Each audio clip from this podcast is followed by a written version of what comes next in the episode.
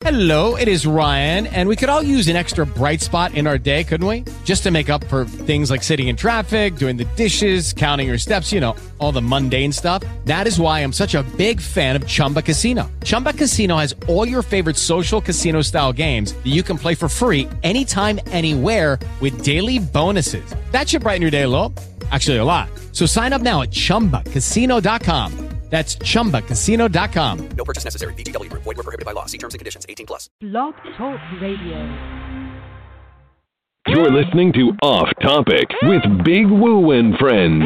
Streaming live on the Big Woo radio app. Here's your host, Big Woo.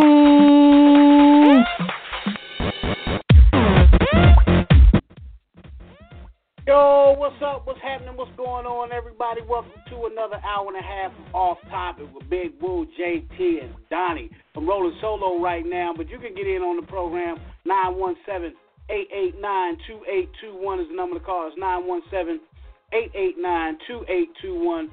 It's a beautiful day in the world of sports. My Cowboys are handling business against the forty-niners. Mm, not so much for my Carolina Panthers, who went down seventeen to three uh, to the Chicago Bears. Not a good look for the Panthers today. Not a good look for the uh, uh, Cam Newton and that defense.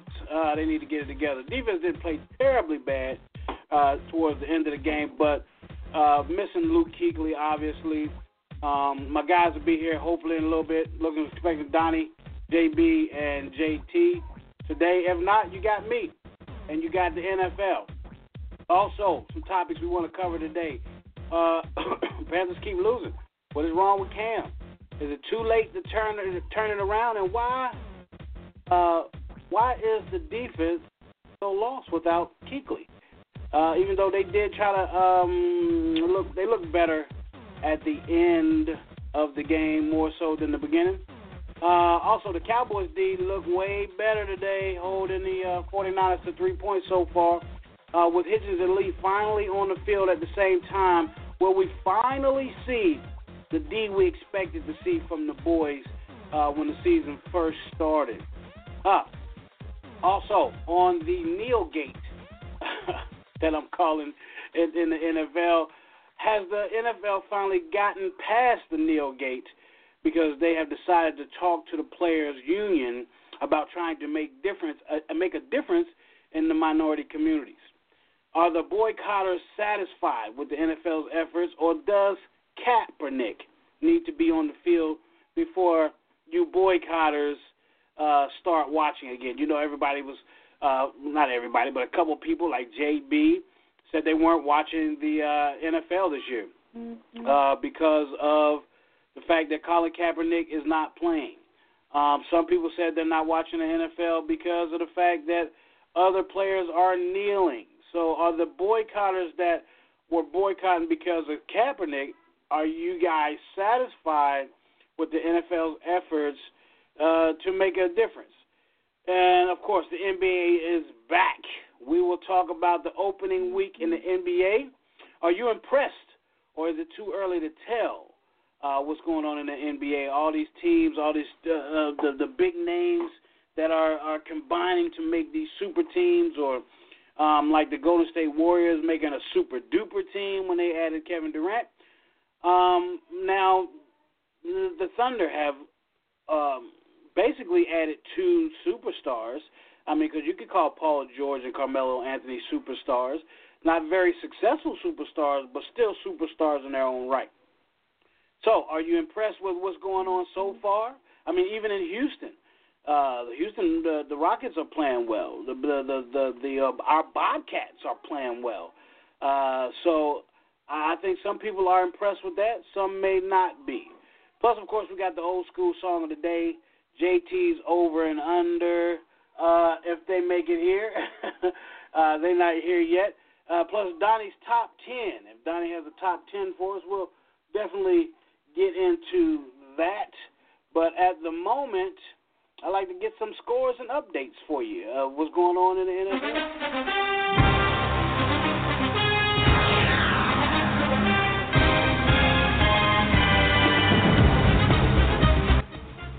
All right, like I told you, my Cowboys are doing work against them forty-niners. They are up now forty to three.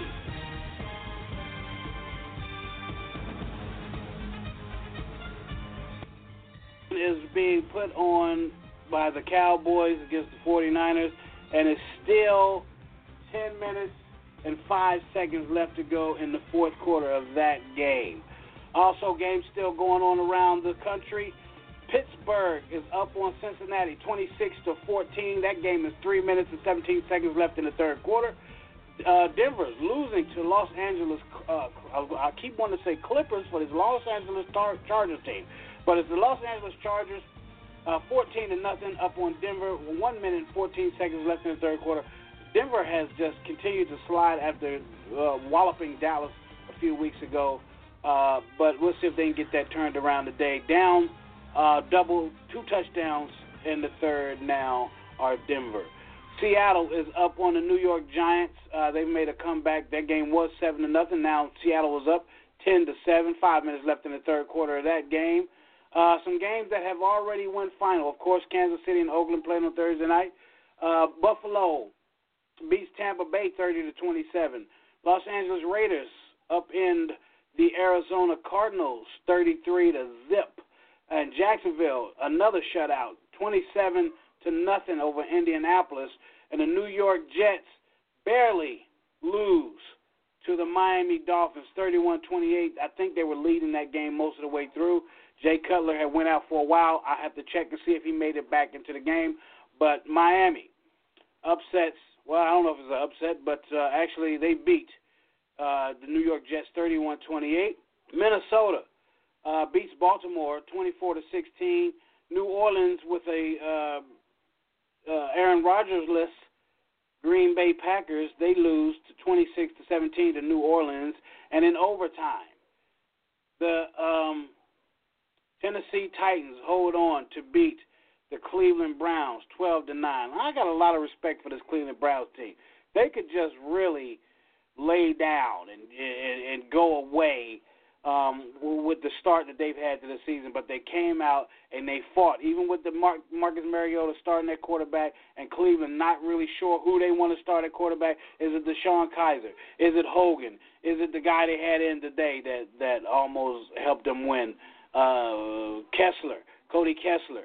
Uh, who's going to be the starter out there? Deshone Kizer started the game after being benched last week. He got benched again at halftime.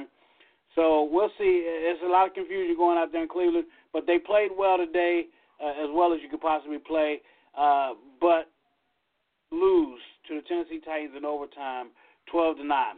So keep a watch on uh, for the keep a watch out for. The Washington Redskins and the Philadelphia Eagles, the primetime game uh, Monday night, uh, Washington versus Philly. And let's see what else we got. Uh, we got the uh, Sunday night game, Sunday night tonight. This is the primetime game, eight thirty on N B C. It's the rematch of the Super Bowl. The New, or- New England Patriots take on the Atlanta Falcons, and I'll give you my predictions of that game. Uh, New England coming in with a four and two record. Atlanta going to New England with a three and two record.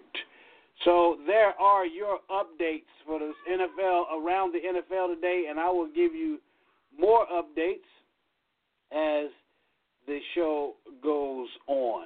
So, uh, like I said, we have the Panthers. They lose another one. Uh, And it, it didn't look good. It looked like they were going to have their way with the Chicago Bears on offense, but just untimely um, inter- turnovers uh, that led to touchdowns. Uh, the defense actually played pretty good. They held.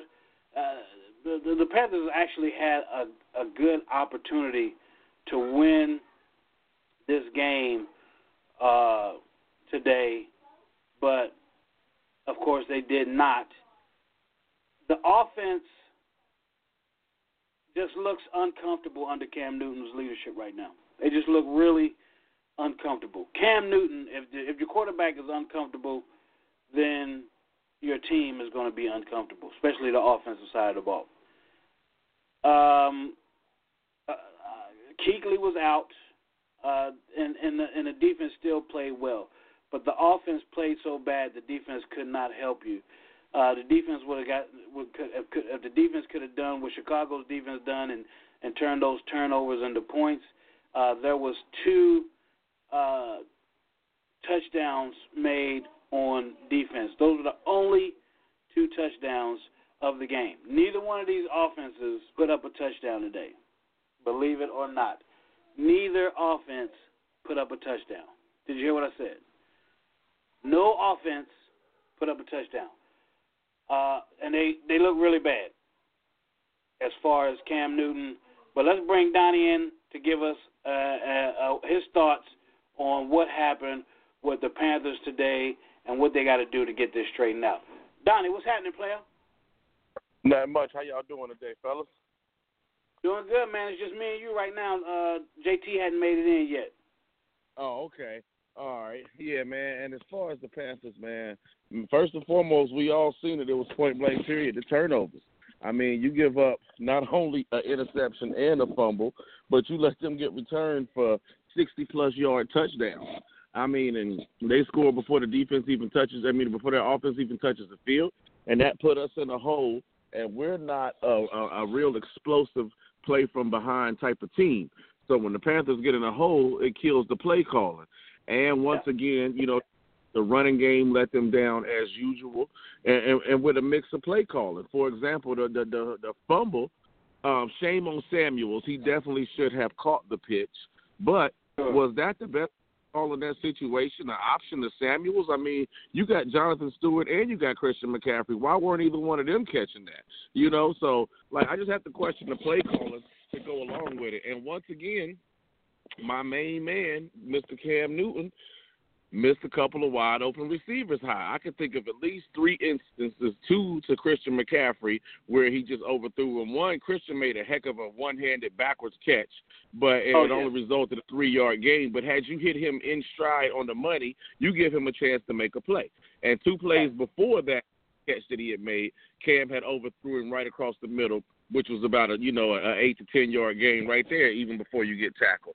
So, you know, and then also one more across the middle to Kelvin Benjamin. Kelvin Benjamin, six foot five, and when he has to jump as high as he can and it's still too high for him, that, sir, is a problem. So, man, a lot of things as went wrong can, with the I, I was just going to say, as you can see, Cam Newton still, his footwork is still not uh, uh, nope. where it needs to be. I don't know if if it's too late, if he already set in his ways and it can't be changed, because you would think a quarterback's coach, a quarterback coach would would try to help him get that right uh, over these years in his career, and it's just been the same thing. Now, he does have a strong enough arm to zing off his back foot, but you're still going to have a problem with the accuracy. Um, he's off more than he's on here lately uh, with the with the, with his mechanics and, and and throwing off his back foot. So he's he's definitely off way more than he's on um, these last few weeks in the in the well actually this whole season um, with throwing the football. He's had a couple games where he looked like he was on point, but it's all gonna come down to mechanics in the, in the long run, and the percentage of you being off target is gonna be more than the percentage of you being on target when your mechanics not right. Uh, he missed ben- Benjamin a couple times high. Benjamin is six five. How you miss a dude high? I know Cam is six five, six six himself. But exactly, like, how you miss a six foot five wide receiver high across the middle? Like, that's a pass you got to hit. You got to make. It's extremely important to us moving the chains and keeping momentum and, and having that yard marker going. But, you know, when we use loose plays like that, that puts you in a tougher situation. Now you in – instead of it being second and short or possibly the chains even moving again, now you're in third and long. And, I mean, we keep constantly putting ourselves in that situation, and some of it has directly to do with Cam Newton's lack of mechanics. I mean, now he was yeah. under extreme pressure all day long, you know, every time he turned. And that's another thing that I had a problem with. I did feel like he stayed in the pocket a little bit too long today. You know, hey, Cam, we know you got running ability. I've always said it over and over on this show. Young man, use what God gave you. When you feel that thing starting to break down around you, and more importantly, when your offensive line is giving up three or four sacks on the last previous plays and you felt all that pressure all night, that should even give you the green light to take off even sooner than normal. And have confidence in your abilities to keep yourself, you know, from getting hurt, and just go ahead and take off, man. I'd rather you take off and give yourself a fighting chance than stand in the pocket and just get clobbered.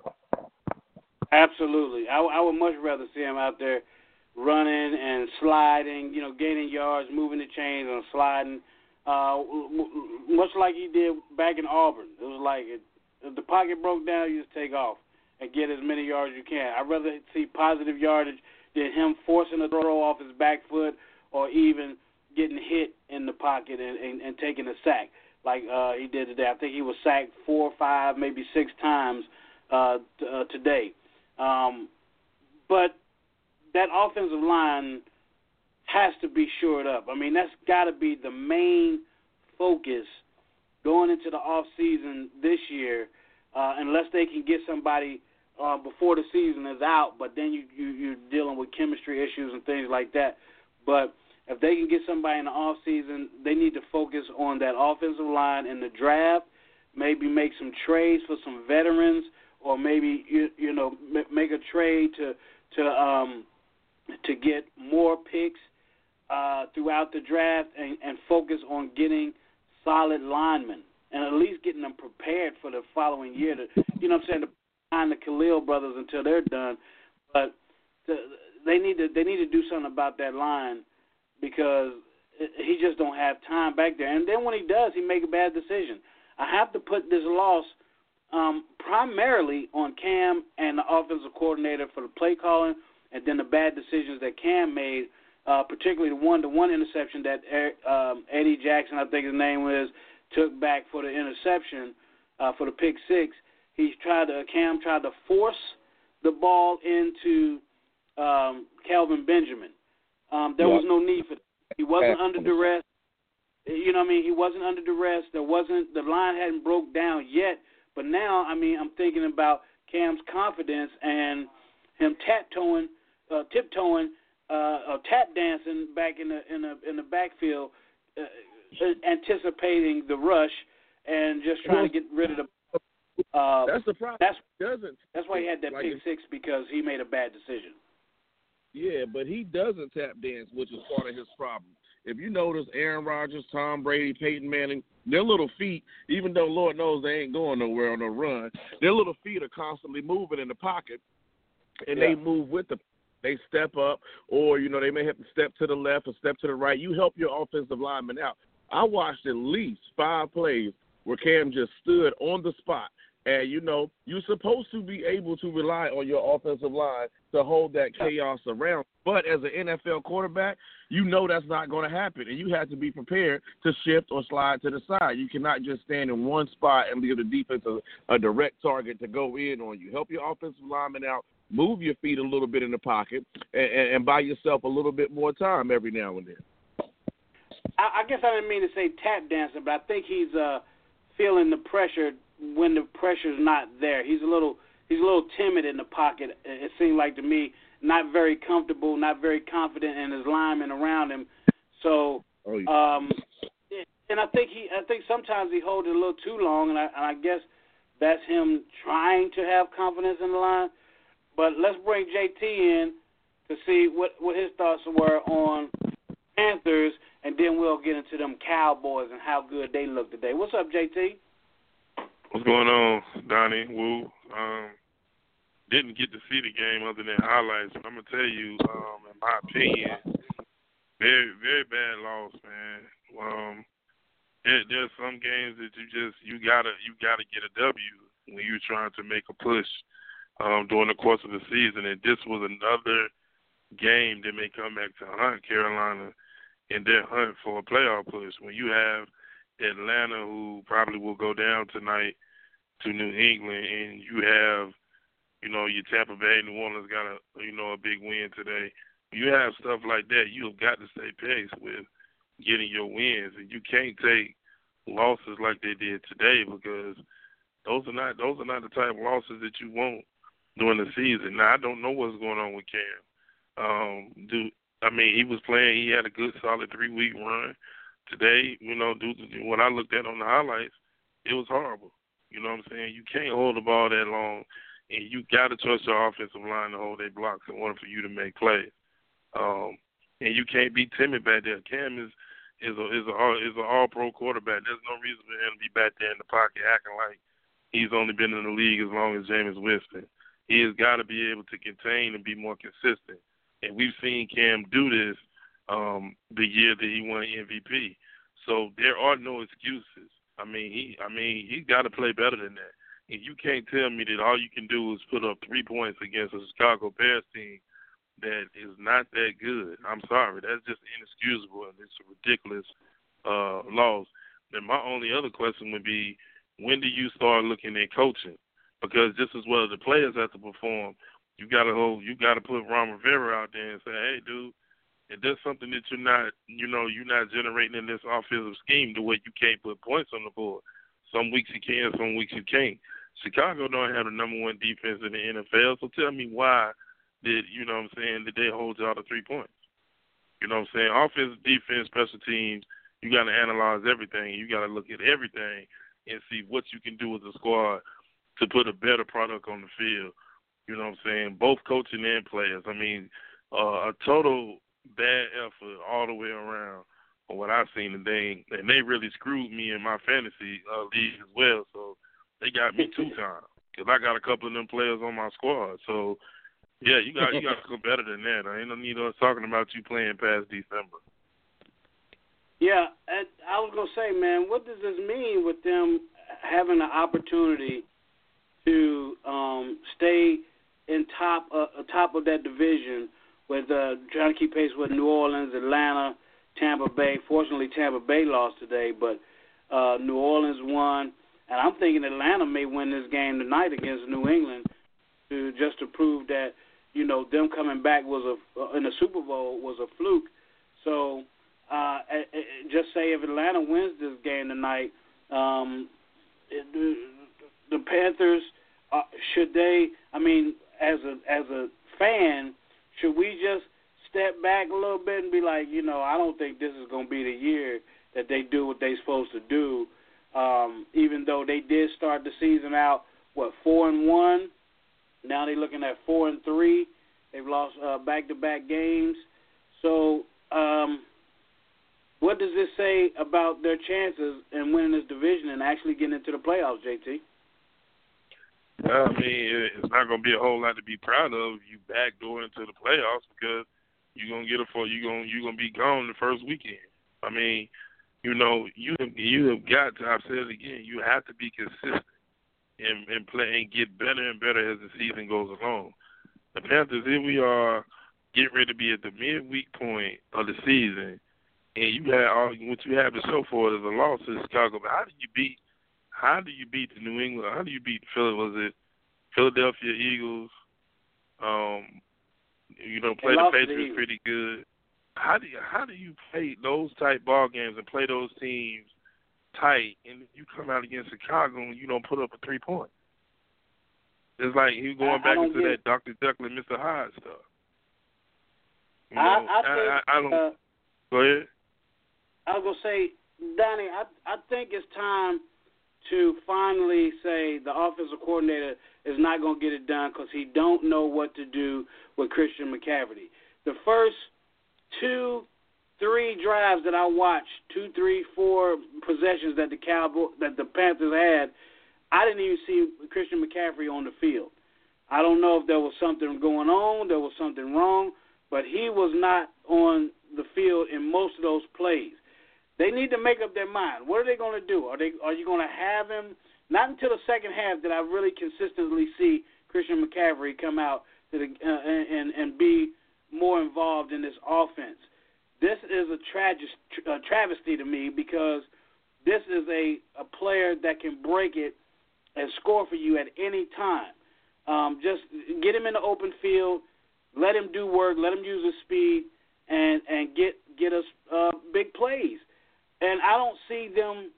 It looks like to me they have no idea what to do with him. They got him. They have him on the uh, the punt return, or the, uh, and, and then you know you got him out at wide receiver. You got. I don't know if they know what to do with this team or not. How do you feel about that, Donnie, as far as the use of Christian McCaffrey? I'm concerned about the use of everybody, and, and, and especially, like you said, Christian McCaffrey. But um, we have two six foot four, six foot five wide receivers that for some reason we cannot get the ball to on the outside matched up against, you know, five ten, five eleven cornerbacks. We have a, a running back in Jonathan Stewart who is a power back that we can't yeah. seem to get going inside the tackles or outside the tackles. And like you said, we have a dynamic weapon in Christian McCaffrey that we're not putting in a position to succeed. I mean, because the defense is to the point where you're not running him enough for the defense to respect him when, it's, when he's in the backfield. You know, when he's lined up in the backfield, you almost automatically assume play action. And then vice versa, when he's lined up at the receiver, you pretty much know we're going to him on that play. So you got to figure out a way to mix it and keep defenses off balance and not know exactly what you're doing and when you're going to use Christian McCaffrey. And you also have to get him in a place where he can succeed. But I think that's part on the early downs. I mean, I saw, like you said earlier, a couple of plays McCaffrey wasn't even in. So, okay, you want to get Jonathan Stewart going early. Well, you can't call the exact same run for him in different formations. And basically the run was called run into the back of the center and fall down. You know, how many times in a row you going to call that play, you know, before you realize that's not working? So, yes, it's definitely on. I think it's Doug McDermott. I can't even think of the offensive coordinator's name at this moment right now. But we definitely need to consider, you know, getting him out of here. Now, he does not control the turnovers, which we have to cut down on that. That fumble, well, actually, that fumble was a, a, a direct result of play calling, crappy play call with uh, the wrong person in the wrong situation. And, and then the interception, that was on Cam. He has to make better decisions. So those things like that aren't necessarily on the offensive coordinator all the time. But, yes, you have to put your team in a better position to succeed and move the rock down the field. And we're not doing that. Absolutely, man. And um, I'm, I'm saying it right now. Let's get rid of the uh, offensive coordinator now, you know, before it gets worse. Because the way I'm looking at it, they have no clue what to do uh, with Christian McCaffrey. nine one seven, eight eight nine, two eight two one. Let's talk N F L football. Uh, we got more topics uh, that we want to cover uh, coming up. Also going to talk about some N B A. It's back. Uh, talk about the opening week in the N B A. How impressed are you with the with the games early on, or is it too early to tell? You know, we got the old school song of the day coming up, J T's Over and Under. Donnie's Top ten, maybe? Oh, no, no, no, not today. All right. Uh, but we do got the old school song, inspirational song of the day, and uh, much, much more. Um, let me ask y'all this. First, let me do this. You did one hell of a job, and the only thing else I got to say is, how about them Cowboys? Yeah!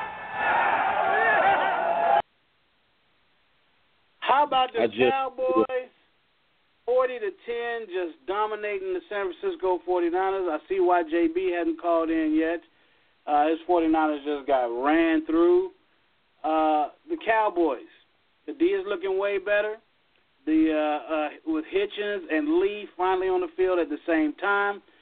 Um, will we see, let me ask you this, J T, will we finally see D we expected from the boys Uh, early on in the first, you know, the first game of the season when they, they looked good against the Giants and the D was playing good, DeMarcus Lawrence was, and, and we hadn't even got, uh, we hadn't even got Irving. Irving was on suspension.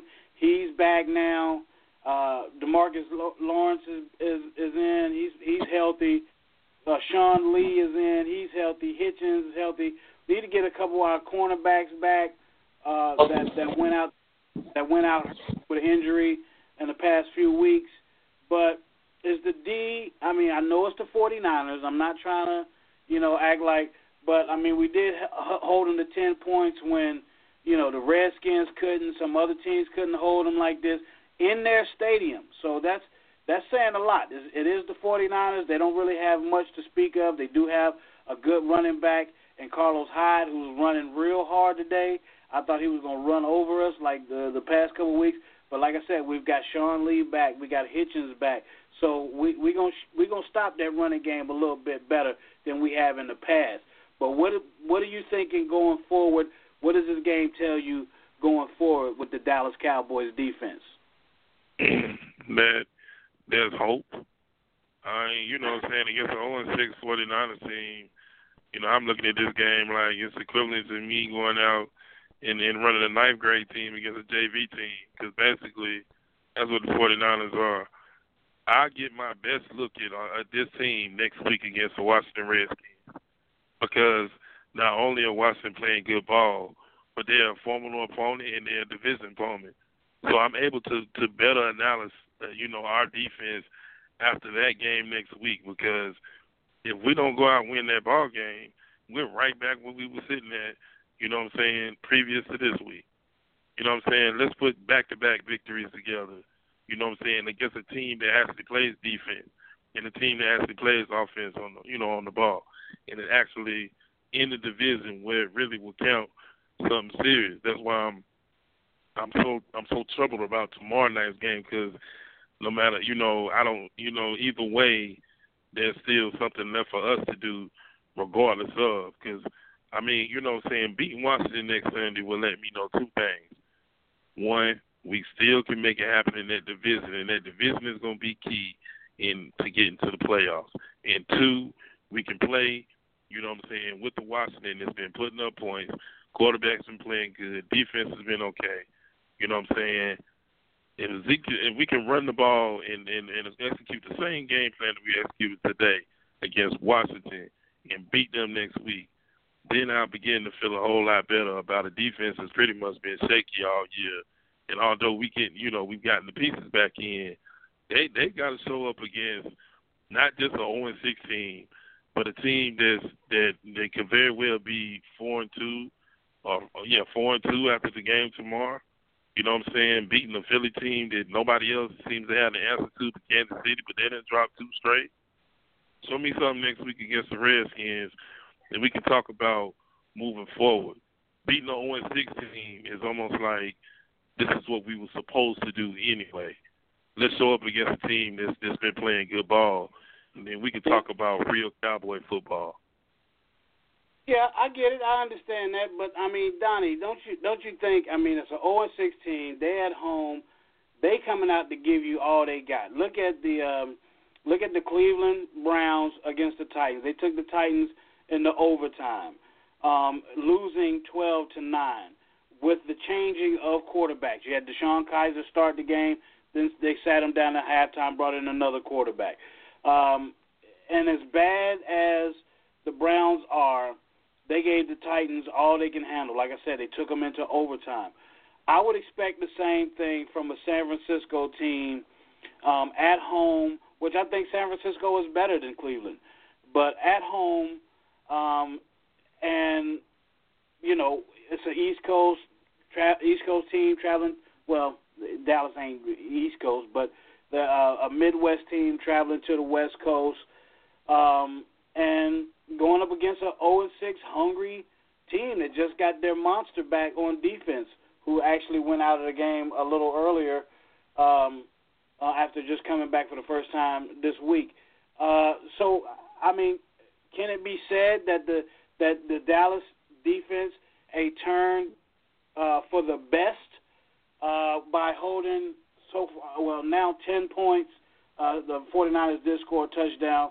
So the score is now forty to ten, uh, fifty seconds left in the in the game.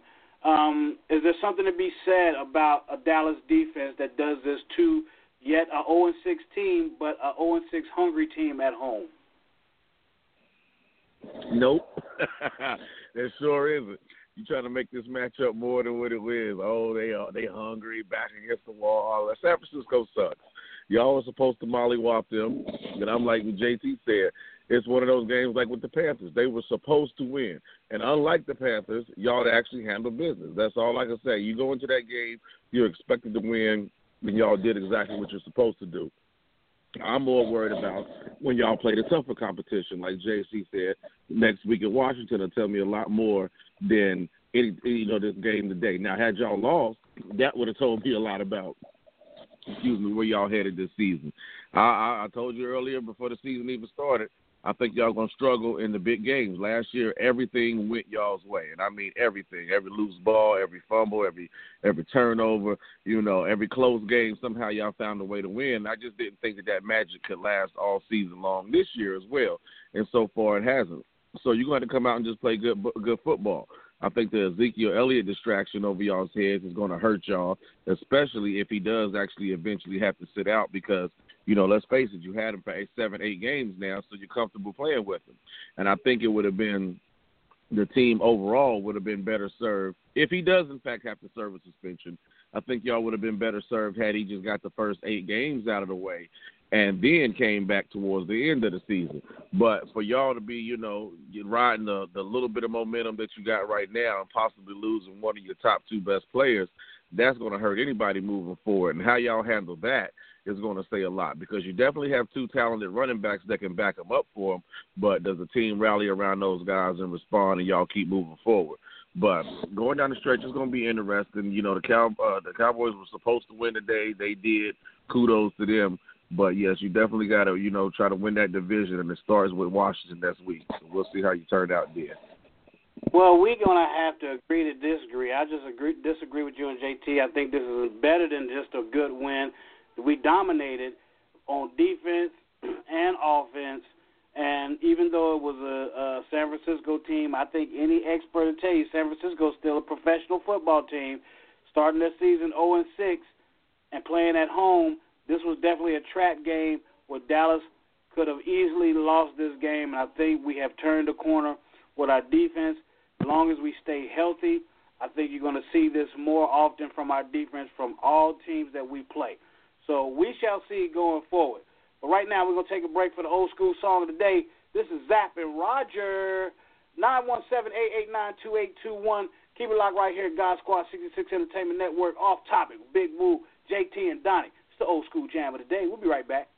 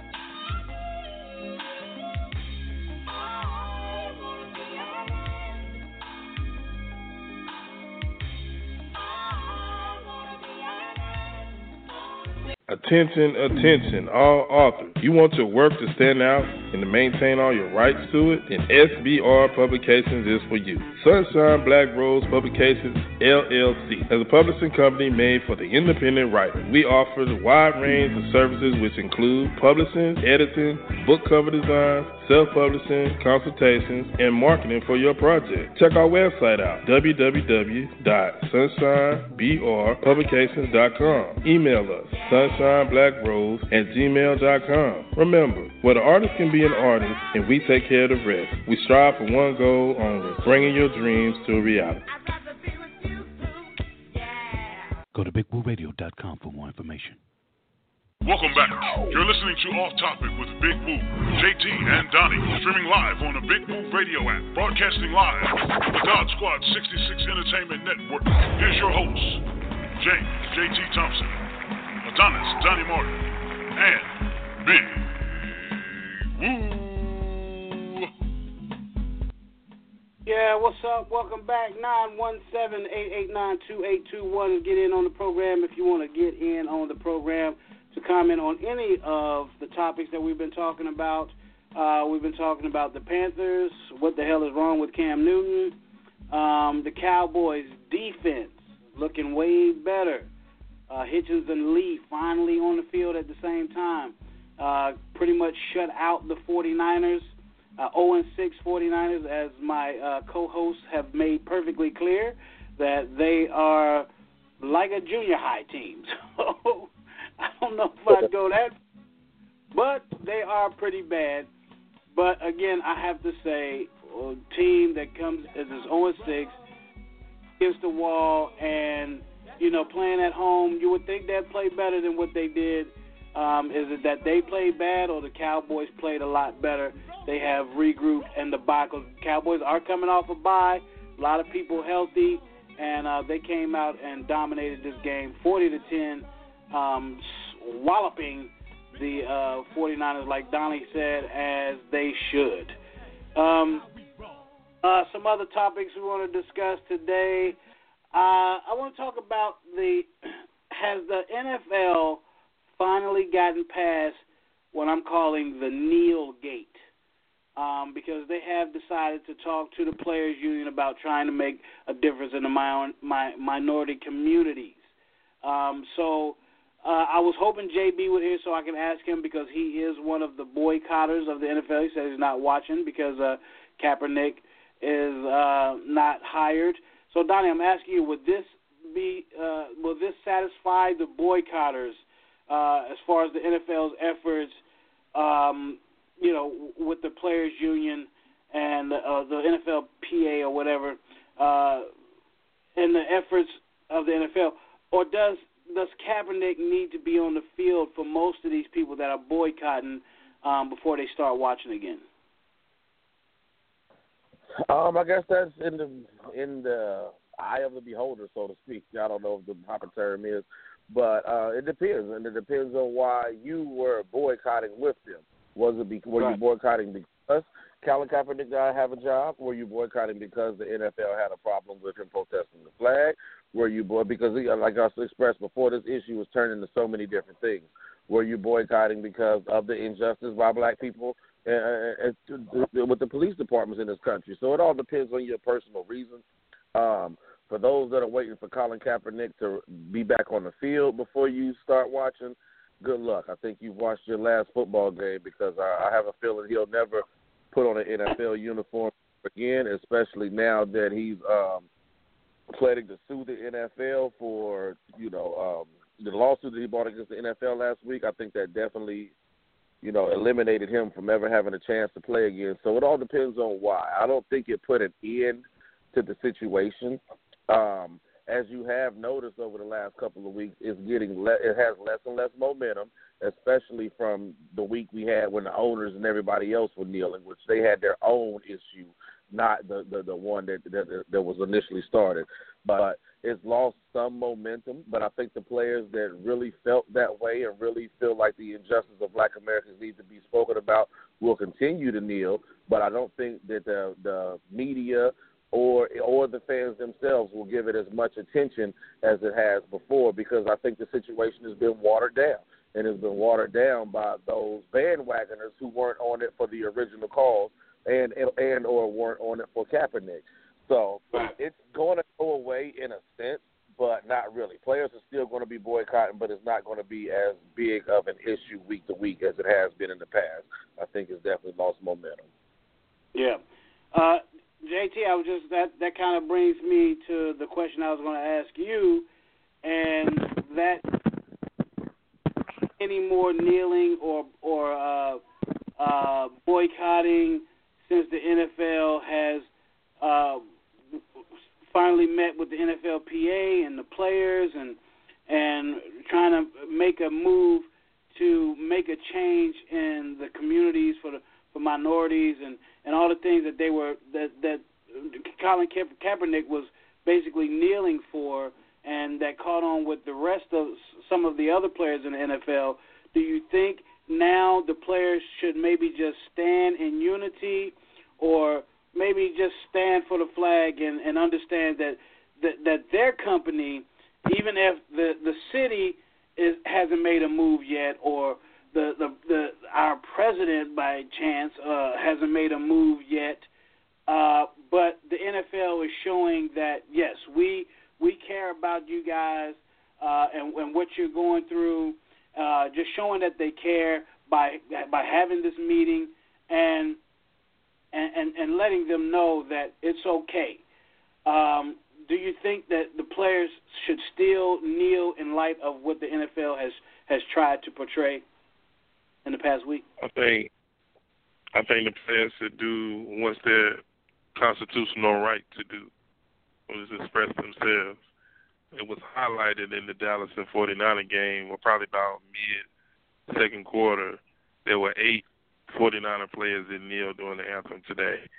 And although there were no players that kneeled for the Cowboys, there were five players at the end of that line that were just standing and not doing anything related to the national anthem. So, as long as these things continue to happen, as long as these things continue to be highlighted, this is still going to be an ongoing subject.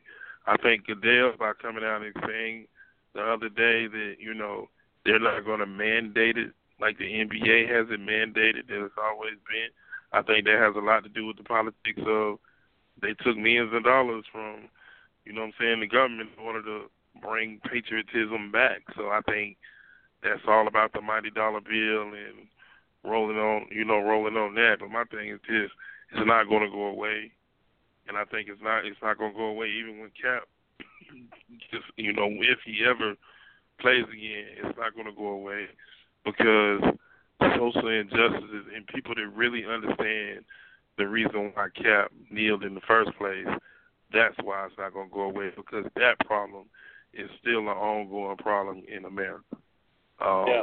And so I think they're going to continue to do it. You might not see it as heavy as it was, but you're still going to be you're still going to see some players um, still right. kneeling for the actual cause. And I don't think it'll get much camera time um, because, like this week, I don't think I've, I've heard about it at all as far as um, kneeling before the national anthem. It's not something that they're talking about now throughout the game like they were a couple weeks ago. They would be mentioning it at every every break in the action, every highlight. Um, you know, when when they start running the highlight reel, they, they, they were mentioning how many players before that particular game that they were showing the highlight for kneeled, or all of them kneeled or joined in unity. Now it's not being publicized as much as it was before, and I think it's something that's eventually going to fade out no matter, uh, like you said, I don't think there will be, you won't have any more like the whole team kneeling like they did to show unity when Donald Trump came out and said what he said. I, I think that was an, an anomaly uh, for what the president said, and it wouldn't have got as big as it did had he kept his big mouth shut um, as far as the publicity it got. I think it would have died out sooner. And um, maybe even if the president had said nothing, maybe Cap would have, would have not even brought suit against the, the owners uh, and and all this thing, this whole thing blown out of proportion. But I, I think myself personally, I think with the N F L showing, and, and most people might say that just because they had a meeting doesn't mean anything, but I, do, I think it means a lot. I think it means that they're listening, even if it's for their own selfish reasons, to try to get them to stop uh, bringing this, shedding this negative light on the Shield with this kneeling and, and all this stuff. I think they wanted to die down, and this was the best way they knew how to do it, uh, was to try to have a meeting and, and at least talk about uh, what's going on in the in the community with the police brutality, police killings and stuff like that, police killing uh, black people in, in the streets. And I, I really think that this was their way of saying, we got to do something to get this to die down. So let's talk about it. Let's let them get some things off their chest. Now, what happens going forward from here, who knows? But my hope is that they actually do make an effort to make some real change, which is going to it's going to end up being political again, because how can you make change unless you make legislation? You know, it's got to there's got to be some kind of legislation that actually says something, um, and, and that if this happens, this will happen. You know, every everything has a consequence. You know, every action has a, a reaction and, and a consequence. So, um, if if um, there is something to be done on a, you know, whether whether it's a mayor of a city, um, shouts out to Roddy. Matter of fact, I do running for mayor in Rock Hill. Uh, let's make sure we get out there and, and vote for my man Roddy. There is a runoff election coming up pretty soon. I'll get J T to tell you more about that a little later on. But if, if you can get a mayor to try to make some changes, get some other voices. Uh, N F L is big enough to do that, I believe. I believe the N F L is big enough to to get uh, politicians to make a move one way or another. And I think until you see that, you're still going to have guys from time to time kneeling and and so forth and so on. Um, let me get some uh, updates real quick about the N F L, some games that went final. Of course, the Cowboys handled business against San Francisco forty-niners. Pitt, that game is Pittsburgh. That game is still going on. Pittsburgh and Cincinnati. Pittsburgh is up twenty-nine fourteen against Cincinnati. Three minutes and twenty seconds left in the fourth. Uh, Denver has has lost twenty-one nothing. They didn't muster at one point. Out of all that stuff they done against the Cowboys that time, they couldn't get a point against the Chargers. The Chargers win twenty-one to zip. Seattle is uh, dominating over the Giants. That game is pretty much a done deal. Two minutes left. I think they're at the two-minute warning in the fourth quarter. Seattle was up twenty-four to seven. Um, yeah, all the games that went final. Uh, the games that went final, Buffalo over Tampa Bay, thirty to twenty-seven. Los Angeles Rams, thirty-three zip over Arizona.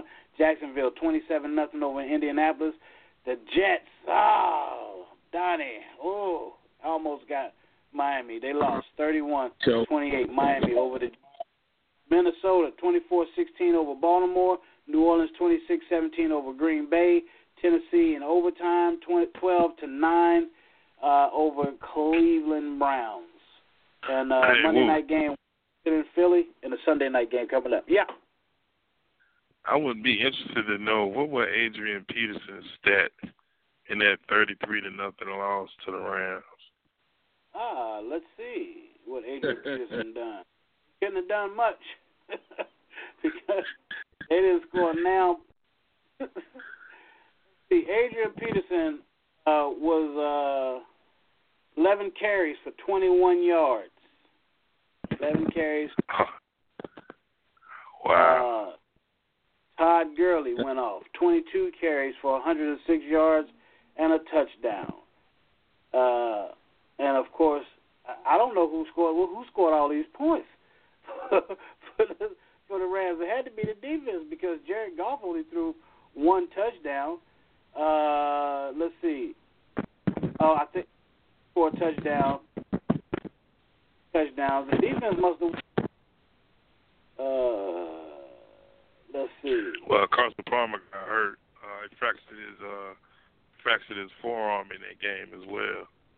Ah, that's why Larry Fitzgerald didn't do. They didn't do nothing on I mean, your leading receiver was uh, Jerron Brown with thirty-seven yards.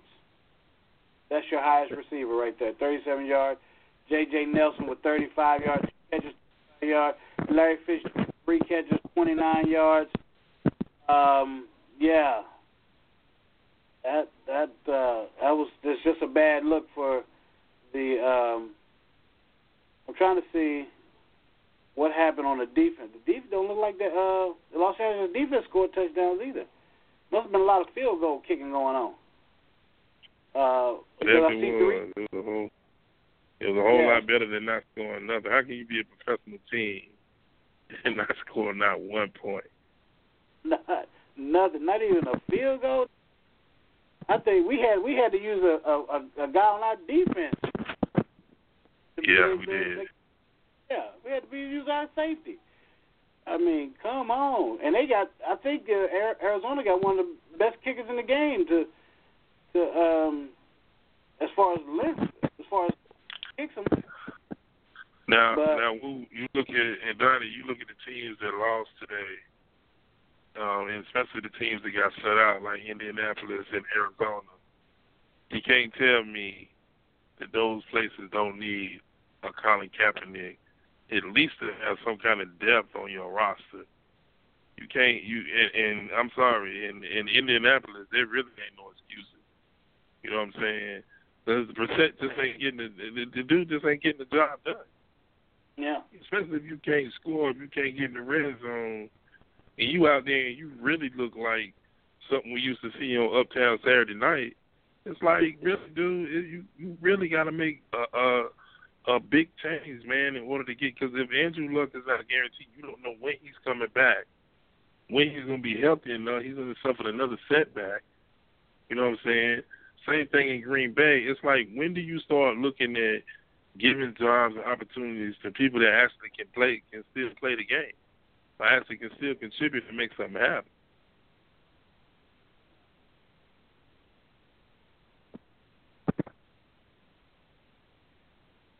I think that was you, Donnie. Well, I was I posed it to both of y'all. Just when, when, man, when they gonna answer that question? Well, I, you know, as, as of right now, I don't think they're going to answer the question. It's not. Colin Kaepernick is not in the plans for no N F L team right now. I can't. I mean, I, I think if an N F L team would give him a shot, his lawsuit. I, I bet. I, I almost bet anything on it. Um, but I think this is a plea from Colin Kaepernick with this lawsuit to say, "Hey, man, give me a job." You know what I mean? And I'll I'll drop this thing. But I don't know if he can win or not anyway, so uh, uh, the the, the uh, owners aren't really afraid of this lawsuit, I'm pretty sure. They're not really afraid of it. So uh, I think it's just something for Kaepernick to just scream out to say that he still wants to play, and by doing this, showing that he still has some fight in him. Um, to me, anyway, in my opinion, I think this showing that he's still willing to fight to play football, because it's got to be wearing on him now that he may not get a chance to play a, a football ever again if he don't if he don't do something. And I think that's what he was trying to do with this lawsuit, is maybe um, scare the owners into signing him or something. I don't know. Um, but these teams definitely could use him. Indianapolis, hell, the forty-niners. Uh, they, it's a bunch of teams out there that, that can use him, and they, they can't tell me they can't. You got Jay Cutler yep. on, your, on on the starting roster. There's no way in the world Colin Kaepernick can't play backup to Jay Cutler. Come on now. Go ahead. Yep. I'm sorry about that. My phone was stuck on mute a second ago. I couldn't get it off. But, um, but yeah, you know, uh, as far as Colin Kaepernick getting a job, there are plenty of teams that can use him, starting with my Jets. I mean, Josh McCown has played real well for us this year, but let's face it, I mean, he's not a top-flight quarterback. Collins is probably better than him, and if not, even if he's not, at nothing else, he deserves to be a backup. So, um, you know, he can back up and or start for a lot of teams. Green Bay lost Aaron Rodgers for a while. They could pick him up. Seattle, who had considered it earlier on in the year, to use him as a as a backup to, to Russell Westbrook, because their styles are very similar. You know, Baltimore almost gave him a shot. Hell, Joe Flacco ain't done nothing all year. They could use him as their starter right now, even though they're paying Joe all that money. So it's a lot of teams that could use him. But I think Colin has done a few things to himself that have hurt his own cause as far as getting back in the league. And it started with you announced that you retired during during the season. We all knew that you didn't want to retire. You were basically forced into retirement because no team would pick you up. But to call, you know, but to call a bluff like that to the N F L, oh, I'm retired, just to see if somebody's going to pick you up, you know, that's not how that thing works. Are you retired or not, son? Because, you know, if you're retired, how can you be mad at us for not giving you a job if that's what you, in fact, claim that you are? Well, now that you are interested in playing, I felt like that when the, I told you earlier, when the whole kneeling situation got blown out of proportion by the owner, I felt like it killed any chances of him getting his job back. And then now that he fi- filed this lawsuit against the N F L, it's definitely killed any chances of him getting another job in the N F L. And, and, and it's a, a case that's almost impossible to prove because you it's, it's hard to prove that thirty-two guys got together, sat around, discussed you, and all of them agreed that, hey, we're not going to give you the job. You know, all of them probably felt that way in their own individual circles and probably talked amongst themselves in groups of, you know, three, four, or five. But all thirty-two of them together in agreement, that's just a lawsuit you just can't win. And so all you're doing right now is agitating the powers that be, and it's, it's not going to work for you. It's going to make your situation even rougher. And I just, you know, I think Colin Kaepernick may have played his last N F L game, you know, last season. Yeah, I believe so too, man. It's unfortunate that he's still pretty much in his prime and uh, not going to be able to play. I think it's a it's, it's, it's really a travesty, man. It's upsetting.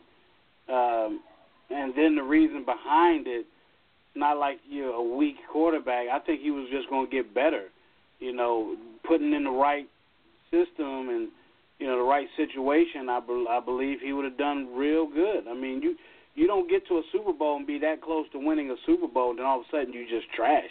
Uh, I don't believe that at all. So, Um, we'll see what happens. Hopefully it'll work out for the best for, for Colin Kaepernick and, you know, the N F L for that matter, to where we can get on and we can just start talking about football and not people kneeling and things like that. Uh, the conversation needs to go on why they kneeling, but um, it don't need to go on during the football season while I'm watching games. So um, not that it's going to distract me or, or keep me from watching, but I, I'd rather not have to deal with it. Uh, we got this inspirational song left. We got about a little over twenty-six minutes left in the show. When we come back, we got J T's Over and Under. And uh, more talk about, we want to talk about some N B A, man. N B A is back. Uh, so we'll talk about the week in the N B A, the opening week in the N B A, and uh, you impressed uh, of what you've seen so far. So we'll talk about that when we come back after the uh, inspirational song of the day. This one is in honor of my um, Cowboys uh, for getting that victory today. So, one, two, three, victory by Kirk Franklin. God Squad sixty-six Entertainment Network, off topic with Big Woo, J T, and Donnie. Big Woo Radio dot com. Check us out. We'll be right back. Keep it locked. Hey, y'all, one, two, three. Get up. We got victory. No weapon they throw at me. You know it won't prosper. No. Yeah, shut down. I'm doing good. Should be afraid, but I'm feeling good. All the time you say, God is good. Come, Come on. Down, down, down. Don't forget who's in control. Walls are falling down, down, down. They call it down. Get ready for the new Jericho. You're waiting on God. He's waiting on you. So what you gonna do? Hey, don't want to three. Get up, we got victory. No weapon may grow at me. It won't. You know it won't prosper now. Run, this is crazy. Hey, oh, one, two, three. Get up, we got victory. No weapon may grow at me. You know it won't prosper now. So I'm changing. I'm doing good. You see the world changing. I'm doing good. I know it's not easy. Life can't defeat me. God is good. God is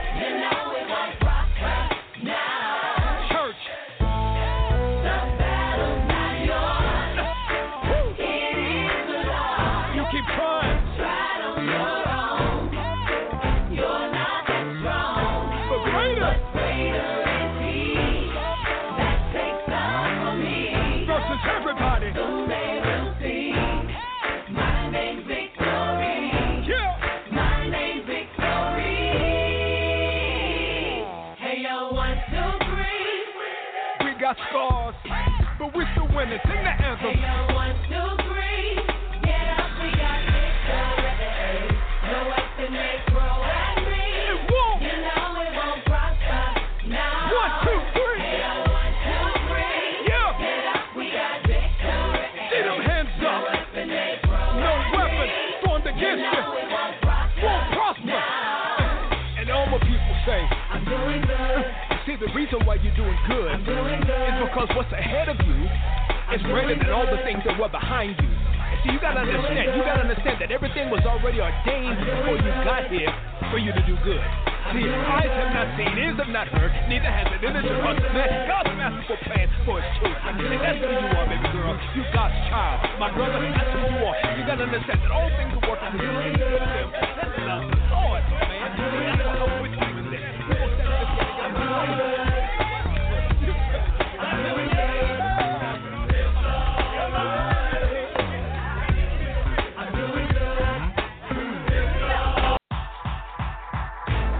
God Squad sixty-six Network Radio has got your week covered. Here's your weekly lineup. Monday, Alicia Melton, eight thirty to nine thirty p.m. Eastern Time. Our guest is Glory. Deborah Tulay, Life on Purpose at eight p.m. Eastern. The J Lock Show, Thursday, eight p.m. Eastern. Big Woo Radio, Friday at six p.m. Eastern with DONI, J T, and Big Woo himself. And The Hunter's Talk with author J W and Pastor A K Hunter at nine p.m. Eastern Time. Big Woo Radio, Saturday, six p.m. Eastern. Sunday, six thirty p.m. Eastern Time. Thank you so much for tuning in to the God Squad Network sixty-six Radio.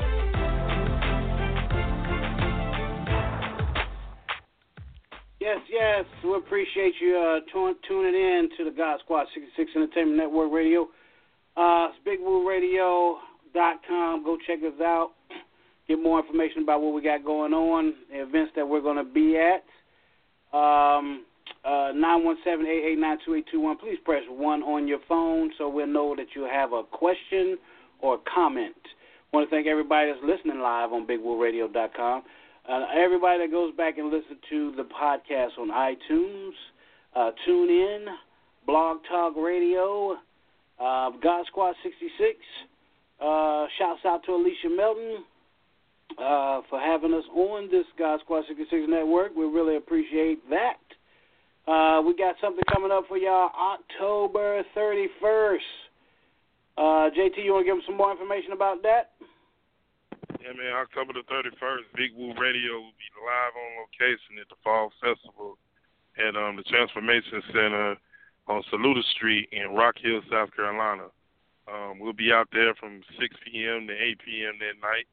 Um, come check us out, man. I guarantee you, Our, our spot going to be the best looking spot in the, in the deal.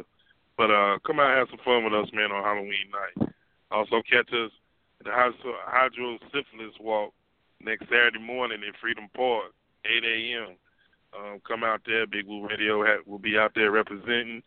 Um, you know, we all over the place, man. Shout out to, um, you know, Miss Alisa, the C E O, was in was in the Queen City yesterday uh, representing and uh, did a real good You know, great job out there for the Black Blacktopia event. So shout out to her uh, for that. Shout out to some guy named Jay. You know what I'm saying, for um, the love that he showed, you know, towards us and, and the network. Big Woo Radio, God Squad sixty-six, um, all over the place, man. Big Woo Radio doing big things. Remember, queen city awards dot com.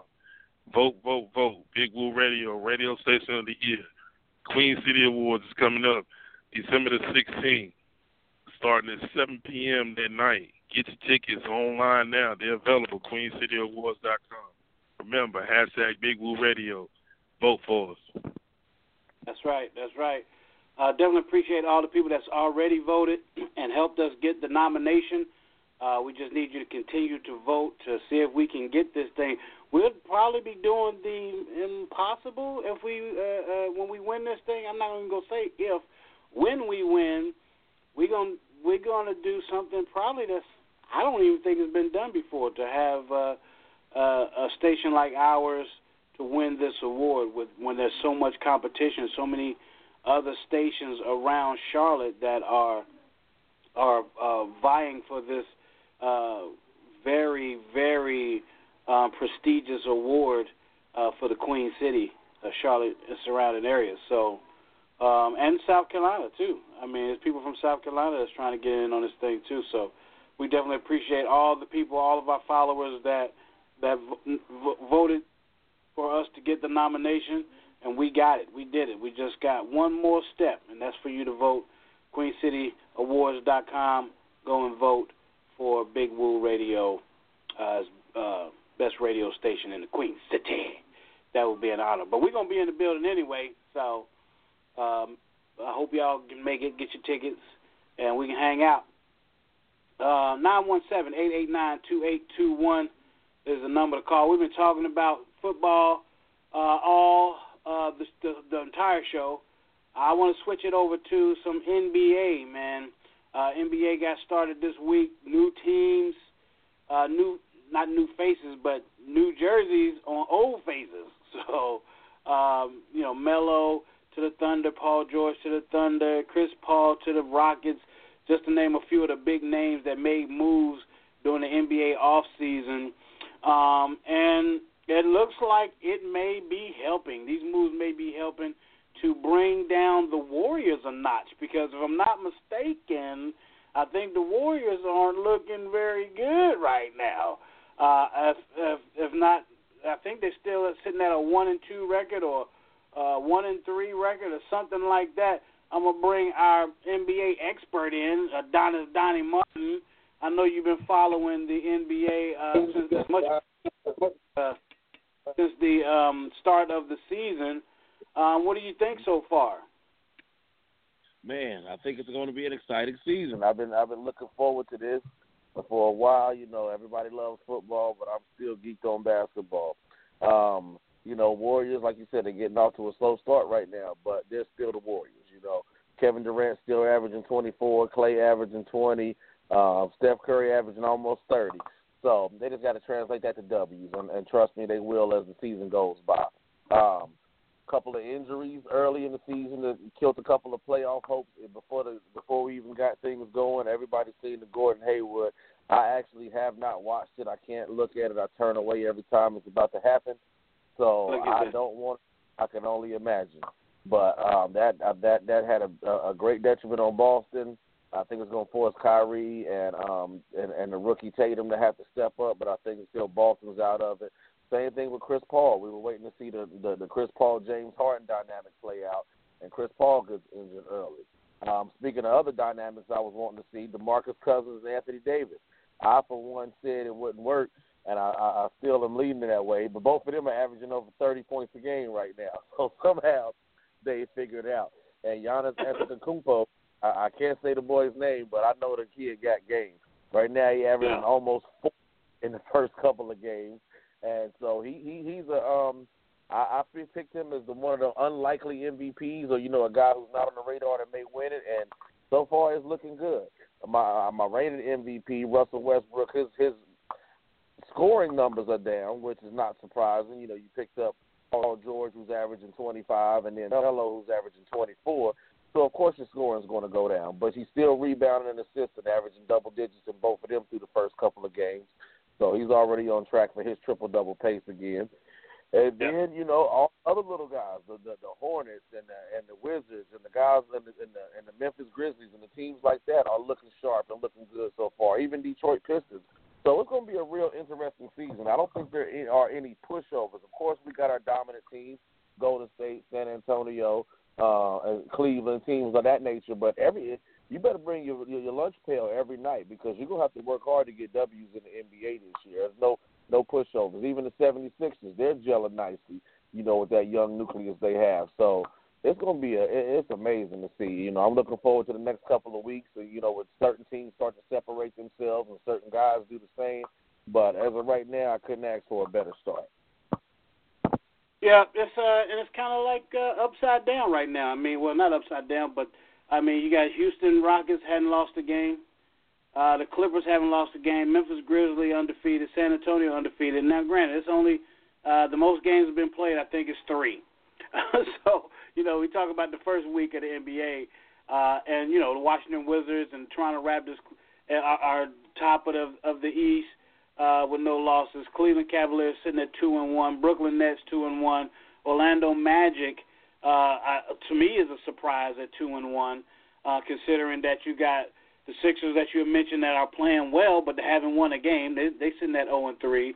The Bulls, I don't think that's a, a surprise that they're oh and two. The New York Knicks are oh and two. No surprises there.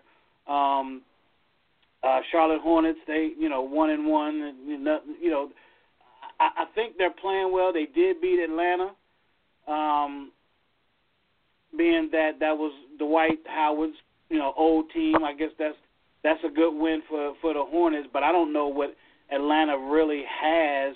You know, to say you beat Atlanta, I don't know if if that's a, a big deal at this point. But like you said, the Celtics are looking like a team that uh, might be fighting to get in, get that eighth spot there in the East after being after winning um, the, the the East last year. But J T, would, does that seem? Um, Is that to be expected? I know I know Gordon Hayward went down, but, you know, the focus is Kyrie Irving and, you know, Marcus Smart, those guys like that. Even, even I mean, though, uh, Gordon Hayward was going to, once they got him, that was going to be a big deal to change that team around. But, I mean, do you expect them, because with Donnie saying he don't believe he might, they might be done since Gordon Howard, or Gordon Hayward is done uh, for the season. So are, are you – thinking the Boston Celtics, with all that turnover they had, could they actually end up out of the playoffs? Yeah, they'll probably make it as an eight seed. I don't, I don't expect too much else out of uh, it's a young team, and they they gotta try to um, get some kind of chemistry, man. And it takes it takes a while to establish that. So they still have some work to do, man. Um, I mean, I'm still rocking. I'm I'm still going on on edge and saying that. It's going to be Cleveland and Golden State when it's all said and done for a third time. Oh, wow. What about yeah. you, Donnie? Are you are you on the are you on the same uh, uh, side of, of J T as far as the being the Cleveland Cavaliers and the Golden State Warriors at the end of it all? No, I am not. Um, I definitely think Cleveland will make it. I think Cleveland is. is the deepest and most dominant team in the East, bar everybody stays healthy throughout the year. I think Cleveland, you know, will win the East. I think it's going to be tough. Like I said, I think night in and night out, they're going to have to come at their A game. So um, it's definitely not going to be an easy task, but I see Cleveland. But in the West, I'm just not – I don't know about Golden State because even if they can get a good regular season run, you know, they have all the talent in the world, so they can be out-out. Even if they have a great regular season run, that playoff in the Western Conference is just going to be, you know, monstrous. When you got teams like San Antonio, Minnesota, Oklahoma City, Houston Rockets, um, the Portland Trail Blazers, like none, those are not easy nights out. And so I think Golden State may get wore down. You know, they've been to the finals three consecutive years, and uh, like San Antonio and or Minnesota and or Oklahoma City could just possibly catch them slipping in the in the yeah. Western Conference Finals, like Oklahoma City should have done two years ago when Durant and them choked. But um, I, I think that they could definitely get caught slipping. So I'm not one hundred percent guaranteed on on Golden State returning to the finals. They are the favorite in the West, but it's a long road and a lot of tough teams. And as far as the Boston Celtics, I, don't, I think they can get in as a four or five. I still think they got enough talent even without Gordon Hayward. They definitely won't be competing for the top spot. But, you know, you got Kyrie Irving, you got Al Horford, so that's an inside-outside combo. The rookie Jason Tatum plays well, and, and you got a couple other pieces up there. So the Celtics will still compete and, and get in as a four or five, you know, no lower than a six, I think. Yeah, and I'm I'm, I'm with you on the uh, the Warriors. I mean, as dominant as they looked last year, I think this change, all these changes, and mostly in the Western Conference, where most of your changes are. If you look at the, the Rockets now, I mean, well, Chris Paul is hurt now, but um, if you look at what the Rockets had done, and then, of course, you're talking about your Minnesota Timberwolves, Oklahoma City Thunder, I don't think that the, the Western Conference is going to be as big, a, as easy a pushover as it may have looked Warriors winning it all in, in super fashion the way they've done. Um, I mean, winning all those games and not losing until the actual finals. Um, I think uh, that has changed with with all the changes, the new faces, the new places. I think you're going to have a little bit more competition in that Western Conference, and I don't think the Warriors are a shoo-in. Um, and I'm not just going by the fact that they've already lost two games um, this year, even though that should throw up a little red flag because you, these guys already got the chemistry. If anybody should be three and oh, it should be the Golden State Warriors, I think. But um, Oklahoma City Thunder is, is my pick to actually make it to the uh, Western Conference Finals and um, possibly go on to the finals to face. Uh, and I'm not saying the Cleveland Cavaliers are a shoo-in, but I think they're the front runners uh, in the East. To uh, you know, with the uh, I mean, Rose is now hurt. I thought he would be a nice little addition to be able to come off the bench. They're gonna have the, the Cavaliers would, would be really deep if if uh, if Derrick Rose could stay healthy. Um, they'll they'll be a deep team, and that's what they need to get past Golden State Warriors team or O K C Thunder team, is to be deep. And I think they if, if Derrick Rose stay healthy, if of course Dwayne Wade stay healthy, that they'll be a deep team. So uh, I'm hey, I'm calling the Cleveland Cavaliers and the Golden State, I mean the yeah Cleveland Cavaliers and the OK, Oklahoma City Thunder in the finals uh, to upset the Warriors. Uh, J T, you got an over and under for us? We got about six minutes left. Yeah. Yep. Is it over? Is it under? It's time for J T's Over Under. Over Under. Over Under. All right, fellas. Over I, um, I got two if I can get them in. I know we don't watch a lot of baseball, but um, World Series is really the only time I watch baseball. So who do y'all got, man? Houston Astros or Los Angeles Dodgers? I got to go with the Houston Astros because they beat my Yankees, so I'm going with the Houston Astros, although I think this is going to be an epic match between two teams, two old-school teams that um, had a lot of success in their early days. Uh, but the Houston Astros, because of the fact that the first baseball game I saw was the Houston, the Houston Astros facing the Los Angeles Do- Dodgers when Steve Garvey was playing uh, for the Los Angeles Dodgers, and he hit a home run. And I was watching them in the Astrodome in Houston when I was visiting my dad when I was about thirteen years old. So I'm going with the Houston Astros. We got Donnie. I'm gonna go out. Yeah, I'm gonna go with the Dodgers, man. That's because I was the only team, only person I I don't really watch no baseball. Let me say that, except for my little Braves when we're in the playoffs, and we haven't been there in a few years. So I'm gonna go with the Dodgers. This is I know Yasiel Puig, and that's like the only person on any either one of those teams that I do know. So glad you let me know that it was the Dodgers and the Astros, because I wouldn't have known that. And I'm glad to hear that it's not Yankees, but I'm going to go ahead and go with them Dodgers, man. Oh, that's cool, cool. Also, tonight, man, who you got? Atlanta, do you think Atlanta will get revenge and get a win over New England? Over, under, you got Atlanta over New England tonight. Over. I got Atlanta over New England tonight. Book it. New, Atlanta will not lose this game. They will not lose to New England Patriots after being embarrassed in the Super Bowl by this team. Matter of fact, Atlanta has been waiting on this. That's why they can't even get no wins uh, from some scrub teams like the ones that they've been losing to in the past two weeks, three weeks, or what have you. Uh, they're go- they've been preparing for this game. It's the only game they had on their mind since they got embarrassed in the Super Bowl. So they're coming out, and they're going to beat New England by probably two touchdowns. It's going to be a blowout. Uh, I'm going the other way winning. I think New England's going to win. I don't know why. I think for the same reason why they won the Super Bowl, because they always find a way to win no matter what's going on in the game. And I think Atlanta's going to have a little bit of hangover and knowing that in the back of their mind. No matter if they get up on them early or not, that, hey, this team can come back on us. And, and I think they're going to end up playing timid, and I think New England's going to take it from them. There you go. That's all you hey, got, Woo. J T? Yeah. Monday night yeah. pick, man. Washington, Philadelphia. Who you got? Oh, man. I hate both of these teams. I need I, I got to go for need here, and and we need we need Philadelphia to lose because uh, they sitting at five and one. I, I can't I can't have them sitting at six and one. This I just can't have it.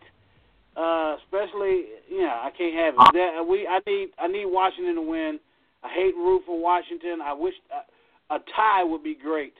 Uh, a tie would be fabulous. So, but I'm going with uh, I'm going with Washington to win this game. Yeah, you hoping in the prayer. I'm going with Philly, man. And I don't know why. I guess the reason is because they are five and one, and I can't really name anybody on their team, which means they're doing it as a total team effort and somehow finding a way to win week in and week out. Because off the top of my head, I do not know their starting running back. I do not know who their big wide receiver is. I think I know one of the guys' name is Angular or something of that nature.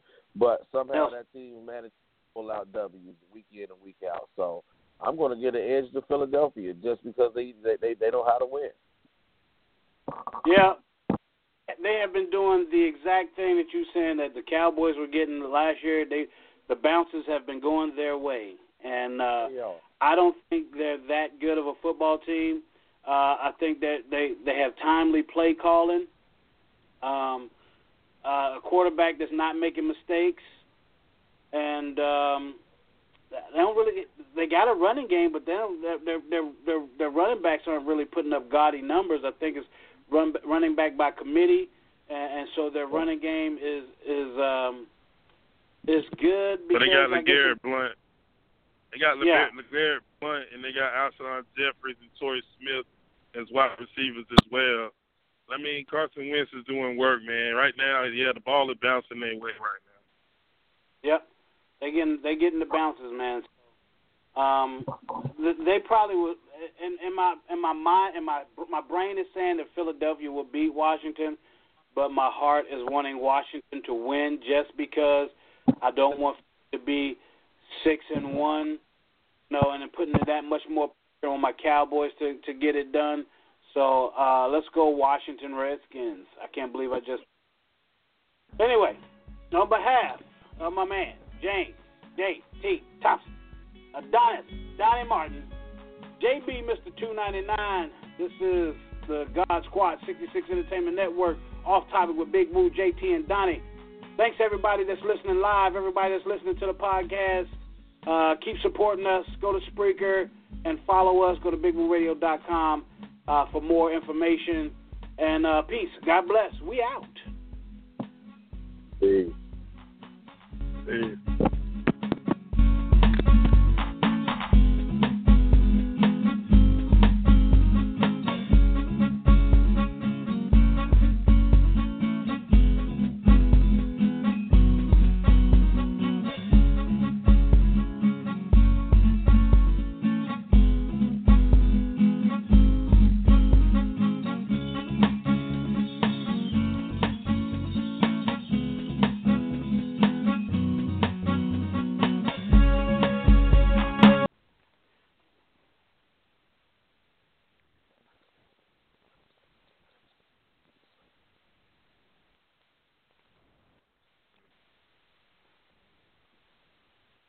With the Lucky Land Slots, you can get lucky just about anywhere.